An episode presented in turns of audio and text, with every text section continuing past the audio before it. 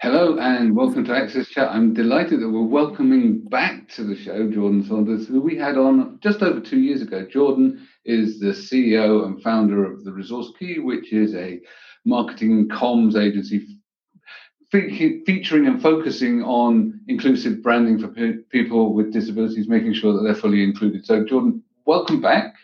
Obviously, a lot's happened in the intervening two years. So, tell us a little bit more or revisit uh, what the source, the resource key is, um, and what you're doing, and then let's dive straight into all of the exciting stuff that's happening now. Yes, thank you for having me. And I will start with a visual description. I am have brown skin. I'm wearing a black and red headset. I have this black sweatshirt on that says Friday I'm in love and it has like gold um, shimmer to it. I'm sitting in my office in a black and white chair with books in the background.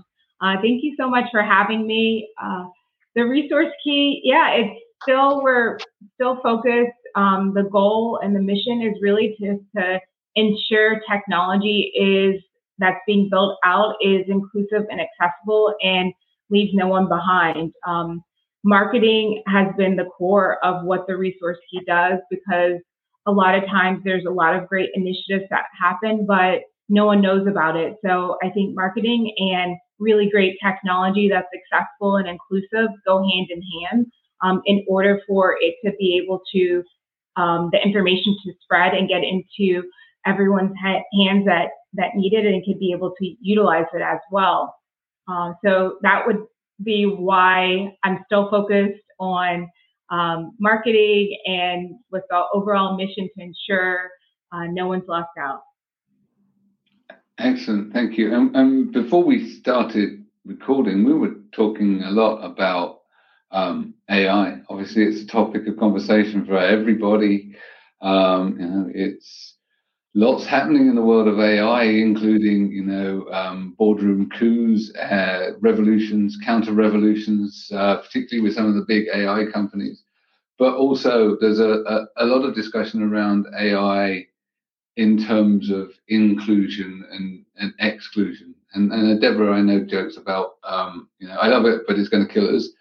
But but there are all sorts of different angles at which we could um, talk about this. And I know that that just before we came on air, um, you know, we were talking about different types of jobs and new jobs that potentially come up as we um, as we move into the the age of working with new technologies. So people are scared, you know, that AI is going to take their jobs but but this happens with all new technologies. So you have job destru- destruction, but you also have what we what we call job displacement and replacement. So some jobs will go, not that many actually, but then you'll get some that are moved and and become transformed, and then you get the, the sort of replacement of of jobs as new completely new roles get created to to deal with the technology. And I think you've been talking about some of those and how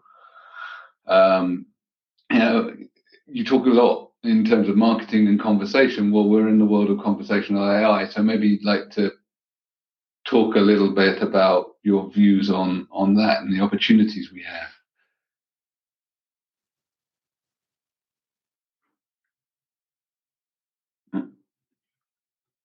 Yep. Um, yeah. Sorry. um, yeah. So there's I look at a lot of different layers. Um, you know, I can think of as having a speech language pathologist pathology background. Um, there are some colleagues that I know that have gone into like conversation designer. So if you're interacting with a chatbot, um, a lot of the chatbot flow and the conversation that's happening had to happen by someone inputting that information of how the conversation would flow. So a lot of speech language pathologists have shifted into um, that area. Um, and that's just one example. So I really see back, you know, years ago when I first started in the field of speech language pathology, um, you know, everything was very disconnected and, and disconnected, I say, in the form of we, there wasn't as much overlap as there is now. You know, I was speech language pathologist, someone that was in tech was in tech, someone that was in marketing was in marketing. Now, you know, at my business, I see a lot just going to conferences and talking to different people. You know, now technology is so much a part of everyone's industry. So it's no longer you're in the tech field, I'm in marketing. Um, it's all interconnected. And I think that's huge when we're talking about um, systems, jobs, because what you said too is um, huge. Yes, there probably are going to, the reality is there are going to be a lot of, um, uh, with AI uh, being so much at the forefront, there's going to be a lot of jobs um, leaving, but there's also new jobs that are are happening and, and forming as we speak. But I think the key is really just as we create pipelines for job opportunities, having that care to be able to consider the people that may not be utilizing the technology or interested to be able to make sure there's pipelines as well for other opportunities. Um, whether you're really into AI and you're able to adapt and shift and find new opportunities, or whether that may not be something you're not interested, you want to do something similar to maybe um, you're doing before. So using the technology to be able to leverage that, but creating these pipelines so that no one's left out. Um, I think this is an inflection point. I think this is a very disruptive moment we're in to be able to build better, um, to be able to build fresh and new, whatever word you want to use. Um, but I, I think it's also we have to go with caution and care because in a rush for companies to be the first to create or implement something, um, I hesitate to say, you know, a lot of times when we're in a rush to do things, sometimes it can be a little bit um, scary because that's where there may not be, you may be implementing the same types of systems that left others out previously. Um, so I see this as a very big moment, and I, I feel that we can really think big in terms of how we can utilize the technology. But I also see it as a moment where we need to take caution and care when we're, um, you know, creating new systems.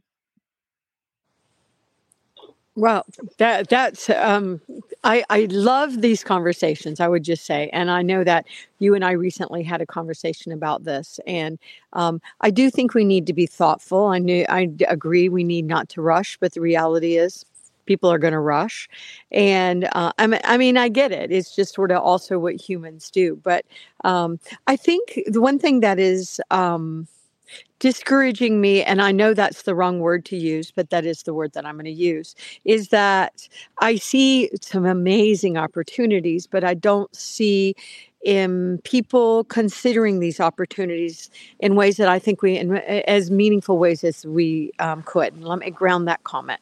So, for example, I was talking to a group the other day that um, helps people with intellectual disabilities in the United States um, find employment. And they were talking to me about these great training programs they had done so that, you know, the, so my daughter, Sarah, with Down syndrome, could become a dishwasher or she could become, you know, a bagger at a grocery and as she the as I get these jobs, it, it does discourage me because I believe and I know for a fact that my daughter really has other aspira- aspirations for her career and her work life than just the standard, boring, easy check the box list things that we see happening now.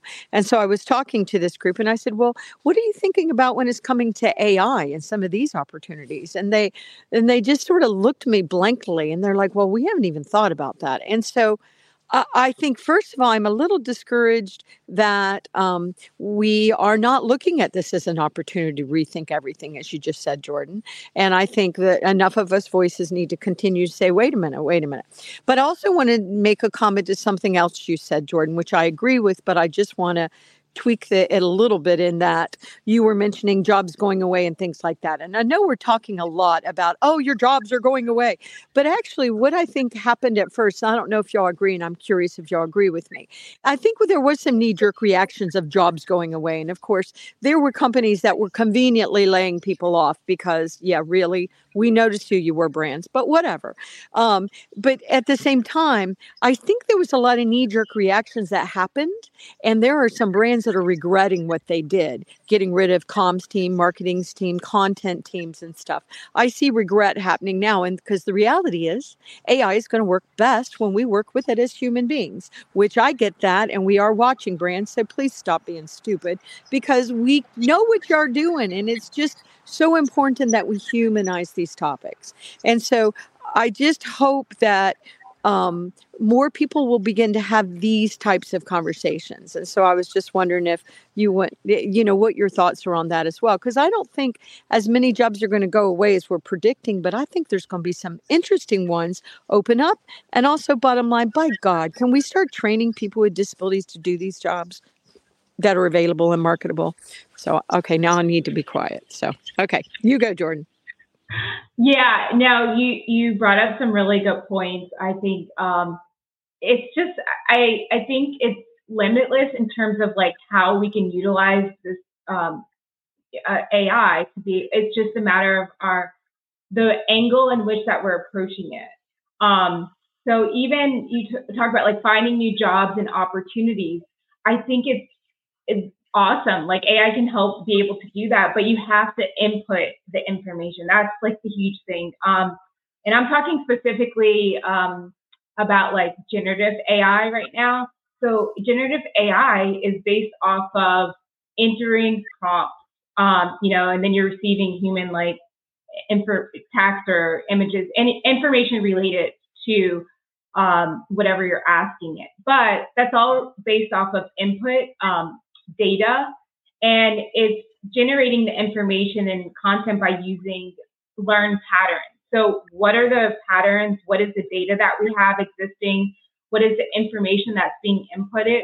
Um, because at some point with generative AI, the prompts, you're not going to be having prompts anymore. It's just, okay, now everything's being trained. Now, this is further down the line, of course, but um, so I think we need to be thinking about things like that. So when we're talking about jobs, I could think of, um, you know, creating models or different jobs that maybe are not like dishwasher or, you know, creating other jobs and training programs and setting up the technology to have this pipeline as well as sustaining. Um, you know, someone can get a job with a dis- uh, that has a disability, but um, what about sustaining and being able to provide the support that is is needed because a lot of times maybe someone gets the job, but then you know two months later they're not um, performing because, but a lot of times it's maybe they're not providing the uh, accommodations needed, or you know there could be um, a number of different reasons. But I think that's important as well. You know, creating the jobs, helping to find the jobs, um, sustaining the jobs as well, um, putting things in place. Uh, so, and then measuring. I think um, if we look at a lot of data previously, you know, a lot of the things surrounding accessibility are, are still very manual. But uh, so I think um, it's still going to be that way. So you still need humans involved in this process and to be able to work with the technology. Um, you know, I think we're always going to be relevant in some way because of the fact we have to work with the technology to train it. But if we're not training it or inputting new information or information that's not there, um, then it's just going to be like we're repeating the same patterns and excluding um, people with disabilities, as well as we need to be able to have measuring tools, right? Like, so when someone goes on the job, um, are, are they being measured in terms of not measured in terms of performance, but like support? Like, there's not a lot of um, when you look at data, um, a lot of the data is based off of, okay, this company, um, you know, search this many websites or this company um, track maybe like 10 people or the sample sizes are not um, very diverse you know, they may have taken one type of disability. So I think that's going to be important as well to be able to measure because the other piece is like not everyone wants to self-report. So I I'm just um, kind of looking forward. It's some the numbers may decrease in terms of when we look at census data and things of that nature because you're um, a lot of companies will base it oh well there's not that many people with disabilities um, or there's not this but so that's a lot of the things that i'm looking at is like how do we set up a system where people feel comfortable enough where they they're feeling supported to be able to like um, feel comfortable self-reporting where they're not going to feel like they're going to lose their job tomorrow because they stated that they had um, a specific type of disability um, and where the numbers are going to decrease because people don't want to report or if they don't have to if let's say someone has an invisible disability or you know so there's all these different things but measurement is going to be huge i think because that's what companies are basing they they shouldn't only base it on that, but that's what's happening. And there's not a lot of strong data to support um, a lot of uh, different information that's happening. So I think we can really utilize AI to be able to create some strong measurement tools and also to be able to create accountability and also have the space where where people feel that they're being heard and that they or these com- uh, companies are being accounted for or hold, being held accountable as well. So um, yeah, uh, very long-winded answer, but I think there's a lot of great opportunities, um, and I see this as like a really positive thing, like in terms of going forward, where we can do better.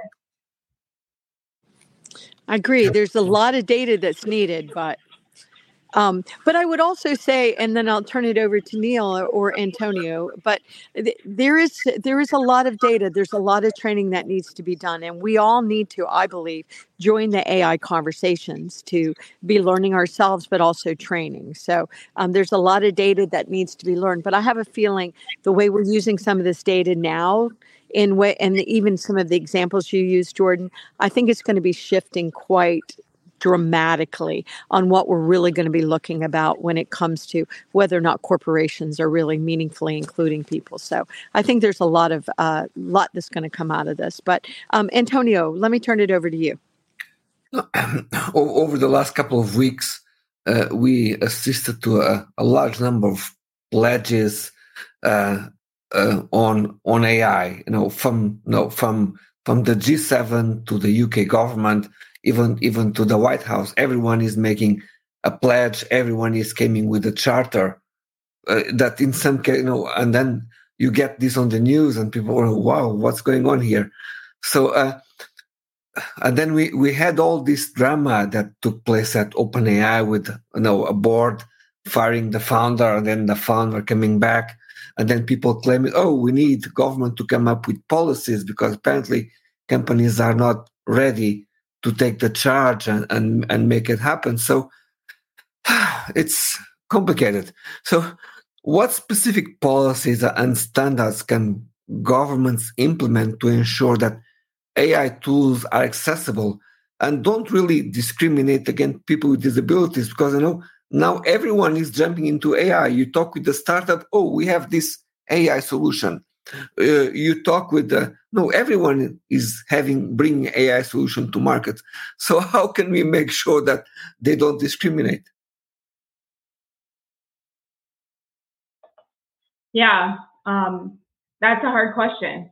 Uh, you know from my perspective i would say that um, you know i see it as there has to be like some type of there's you know the website accessibility guidelines but i think there has to be more in the sense of like when i was talking about accountability. So like let's say for example i know in when you add an app to an, the um, the app store you're not it's not just getting added immediately. There's a certain list of protocols you have to go through before you get approved to be able to get your app added so i think there has to be some type of approval process based in um, you know, like a, a standard that's being upheld in some way before it goes to market in terms of a lot of the technology. Um, existing technology, I it's a little bit harder right now just because there's so many different moving pieces with that. But I think by implementing um, a best practice and standard protocol that is um, very uniform and everyone has to follow, I think that would be a, a way to be able to do better. Um, because of the fact then you have a process that's going across the board because right now everything is um, very like piecemealed in terms of like, okay, well, I have um, good, great color contrast on our, you know, or we have a accessibility statement, but it's kind of like different pieces to like kind of buy time. And I hate to use that phrase, but it, that's what it, it feels like in terms of when when you're just looking at a lot of the um, the conversation because it's like there's so many different pieces when you talk when we talk about accessibility and it's when you look at um, anything surrounding like technology building it out all of these different pieces as well as you have to um, be able to um, maintain it um, you know you may come up to compliance or you may have a accessible website or a accessible app but then like if your whole developer team let's say gets fired tomorrow the new developers that come on, do they have do you have a strong um, protocol in place where those new developers that come on are going to know like where to pick up? And that's that's what I see is a lot is happening. It's, it's a lot of different um, moving pieces. So yeah, I would say that would be the best would be one way to that I could think of. And Jourdan, um, let me let me just make a statement because I, I believe uh, and y'all um, correct me if I'm wrong, but we already have all those legislations and all those standards in place. So if any company is building any product using AI and they're not following the laws of the land and the standards we already have in place, because AI is not new, all of this stuff is already accounted for in our le- legislations and standards. So they, I believe the laws of the land are already state that these things have to be accessible. Maybe we need additional legislation, but I believe uh, any of the brands, uh, we believe, uh, um, and I believe the lawyers are siding with us on this. Those we you, you need to follow our current standards and laws which will ai is in there they're not going to say oh no no that's different I, I don't they can't do what they did to us with the internet. So a lot of this this isn't new technology. This stuff is already you were already supposed to make this stuff accessible. So i just want to real quick come in and say uh, yeah, yeah, any brand that's trying to do that you're going to get in trouble. So excuse me. Um, neil i don't know if you wanted to come in here but yeah we have laws that address this. I think yes, we do have laws that, that address the accessibility of stuff, but but what Jourdan was saying was right. The, you know, there is this whole move fast and break things uh, mentality creeping back in because the large organizations and the large corporates are in fierce competition because we're at, at that point in a in a new technology cycle where everybody's wanting to be the leader in that technology, which comes around, you know, once every few decades.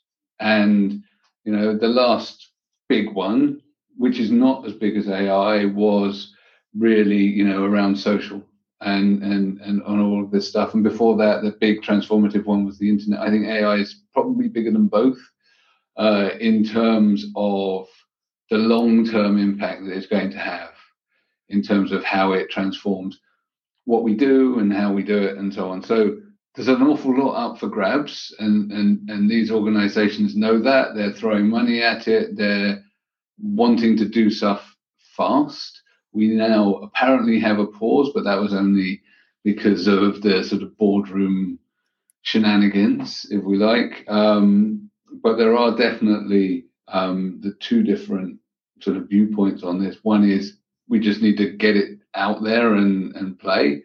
And the other is actually, you know, let's be cautious, let's design it properly. I'm, you know, of the opinion that this stuff is so powerful that we ought to be designing it properly, have humans in the loop, including disabled humans in the loop right from from the beginning, um, because the whole way that sort of conversational AI works is it puts together something that's plausible, but it may not be true.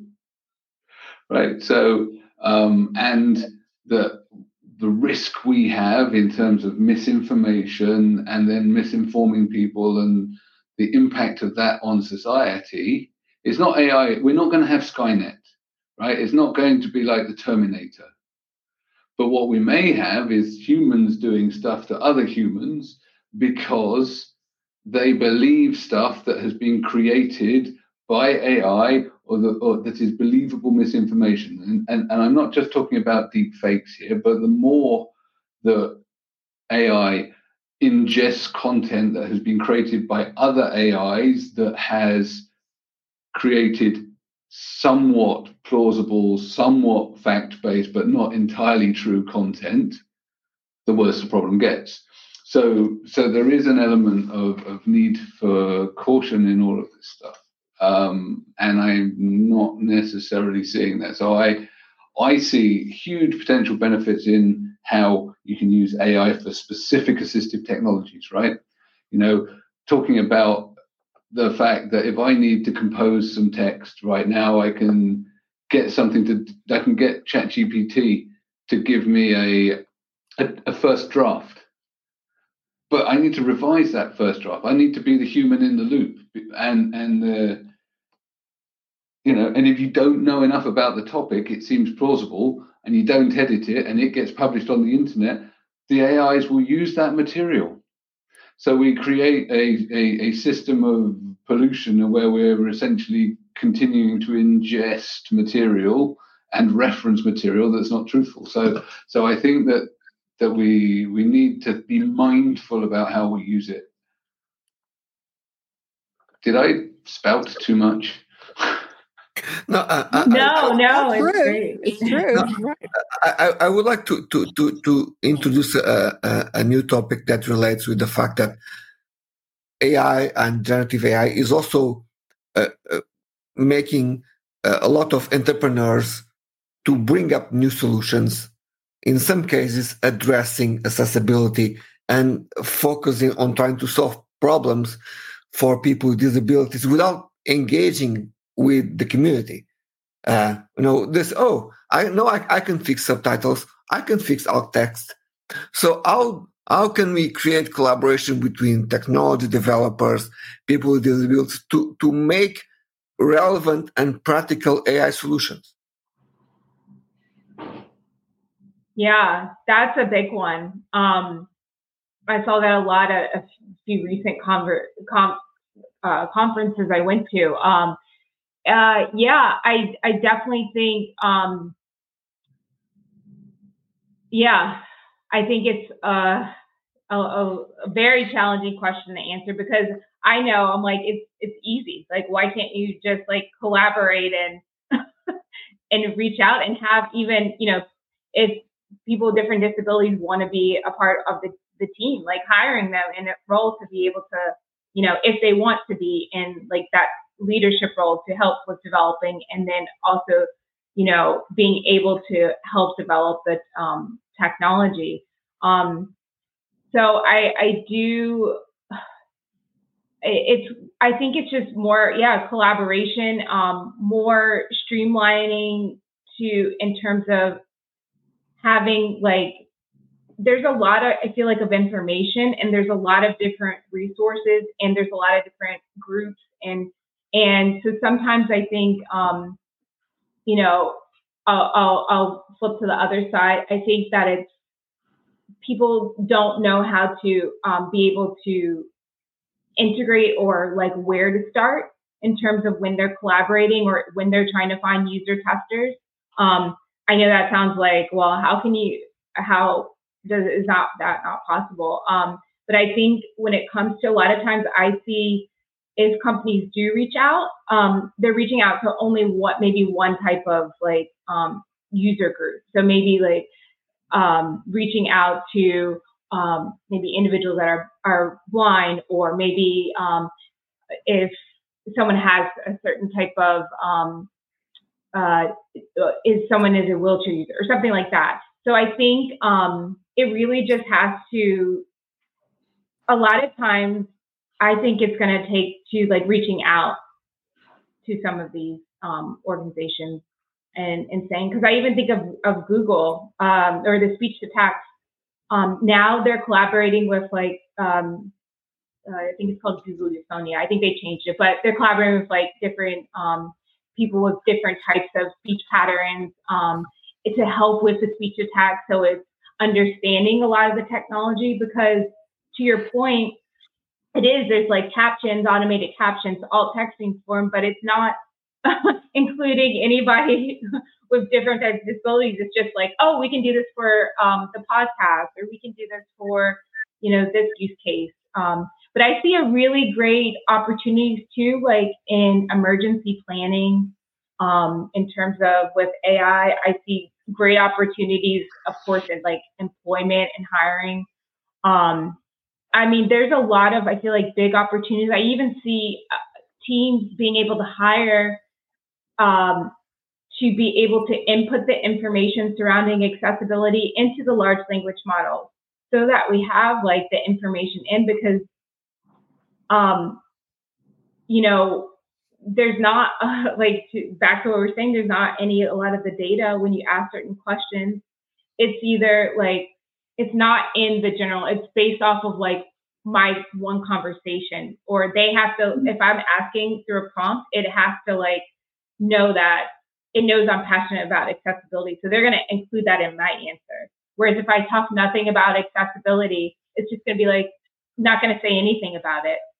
Yeah. So I, I think it's just like really um, being able to collaborate to, I think, work together, bringing everyone together to be able to provide the resources um, to be able to have that. So, on on one of the, a reason why I ask that is also related to the fact that some people in some parts of the world that they can be really good at mastering and getting funds from investors. Okay, and and and we know that in in the VC world there's a huge lack of diversity about who gets the funding. So how can we uh, turn this around where people with disabilities have more opportunities within the VC community to build solutions that they need for their community. How can we trying to I, I, know that nobody we're not going to be able to find the solution here but at least i think it's an important discussion that needs to happen yeah i i definitely coming together like collaborating and then um, partnering I, I i definitely think that's like going to be a huge thing is, is coming together, partnering and bridging because a lot of times if we're in um, one space, then we, I think we just building like a little bit more aggressive. I think we, I mean, we're already aggressive. I feel like now, and I don't mean like, you know, run people over or anything like that, but just like coming together and pushing, like pushing more yeah. and the kind of, yeah, collectively coming together and collaborating. So I I I think we definitely need to make our voices heard. I do take uh, I do take some solace in the fact that large software vendors, um, you know, like Microsoft, uh, there are plenty of others as well, but uh, are starting to use AI in such a way that if you want to create a document, it ends up accessible more accessible by default because it's doing things like creating structure and headings and all of this kind of stuff. But I think that I watched a really great demo about six months ago as part of a podcast I was participating in by um, Crystal Preston-Watson, who um, was using different large language models to create websites and using different prompts to create the websites. And she was having to go to a great level of detail saying, acting as an accessibility coding developer that is wishing to create a website with CSS and JavaScript to conformance level double A, create me a web page with a form on it rather than create me a web page with a form on it and it being accessible by default right? And so we need to get to that point where it, these models shouldn't be creating stuff that is inaccessible because the standards are known and the people that are making these things can reference these standards and they can point to them. It, it, it actually wouldn't take much to point to clear reference material in design to enable people without the knowledge of how to prompt and what to prompt for to use these tools to create accessible things instead of perpetuating inaccessibility.